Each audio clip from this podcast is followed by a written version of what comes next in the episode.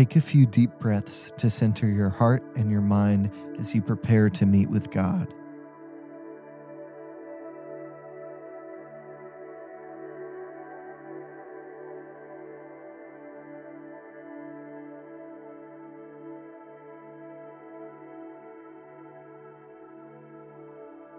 Some of the first words in John's Gospel account of Jesus are this So the Word, or God, became human and made his home among us.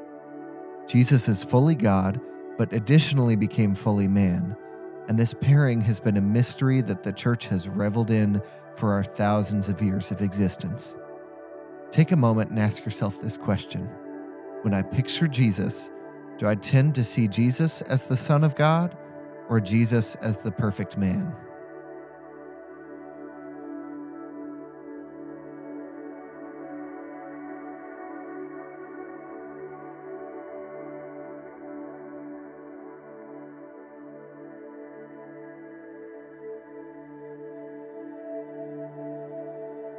Mark chapter 9, verses 2 through 13.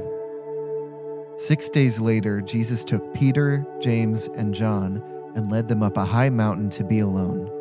As the men watched, Jesus' appearance was transformed, and his clothes became dazzling white, far whiter than any earthly bleach could ever make them. Then Elijah and Moses appeared and began talking with Jesus. Peter exclaimed, Rabbi, it's wonderful for us to be here. Let's make three shelters as memorials one for you, one for Moses, and one for Elijah.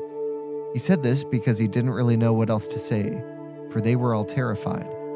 Then a cloud overshadowed them, and a voice from the cloud said, This is my dearly loved son.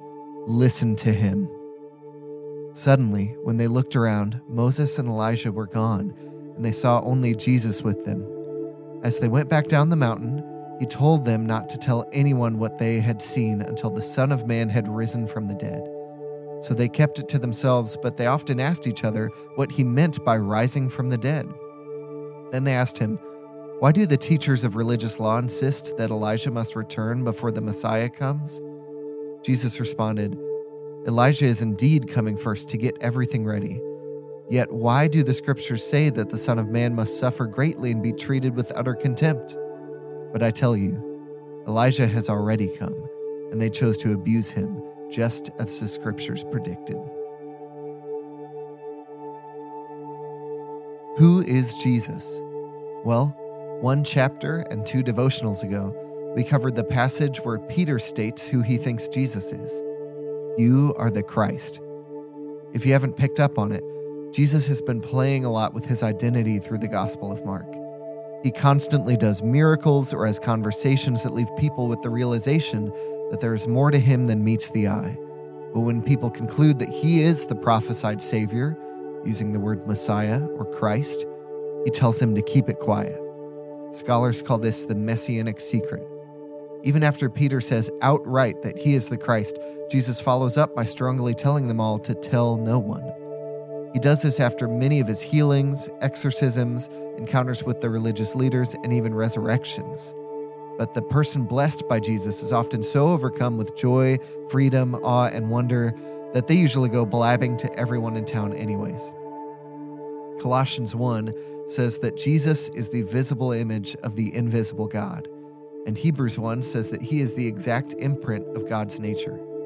People who have studied God say that Jesus is the best revelation of God that there ever has, is, or will be. So if we want to know God, we have to know Jesus. But what is Jesus like?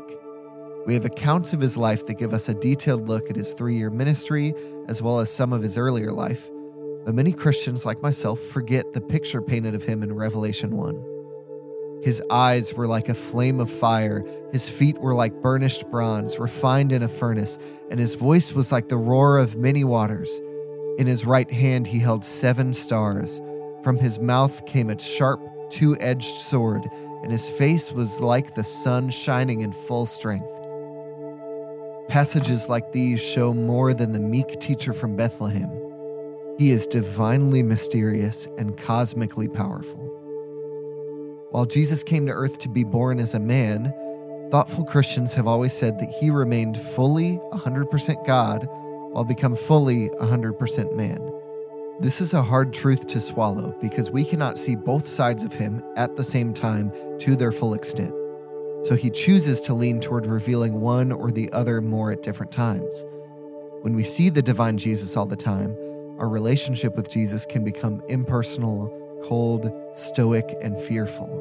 But when we see the human Jesus more often, we meet a man with empathy for our struggles, forgetting that he has the power to do something about it. The disciples lived with Jesus for years, watching him brush his teeth in the morning, order his coffee from the Starbucks stand in the market, and hit his thumb with a hammer while doing physical labor.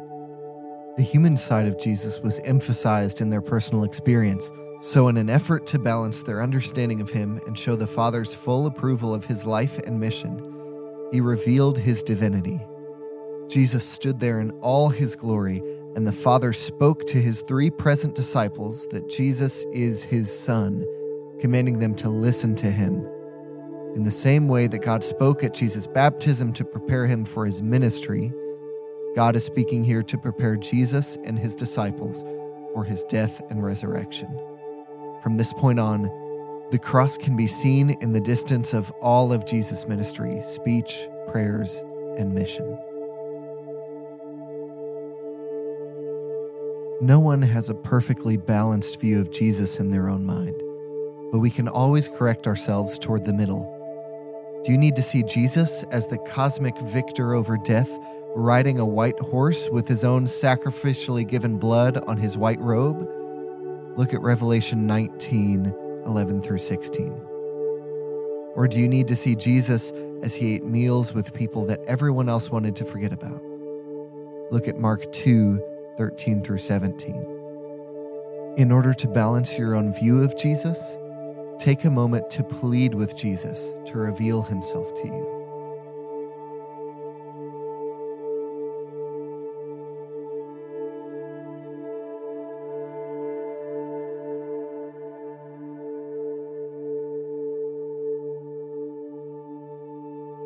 In an effort to continually realign your allegiance to Jesus, Repeat the words of God the Father to yourself throughout your day. This is my dearly loved Son. Listen to him.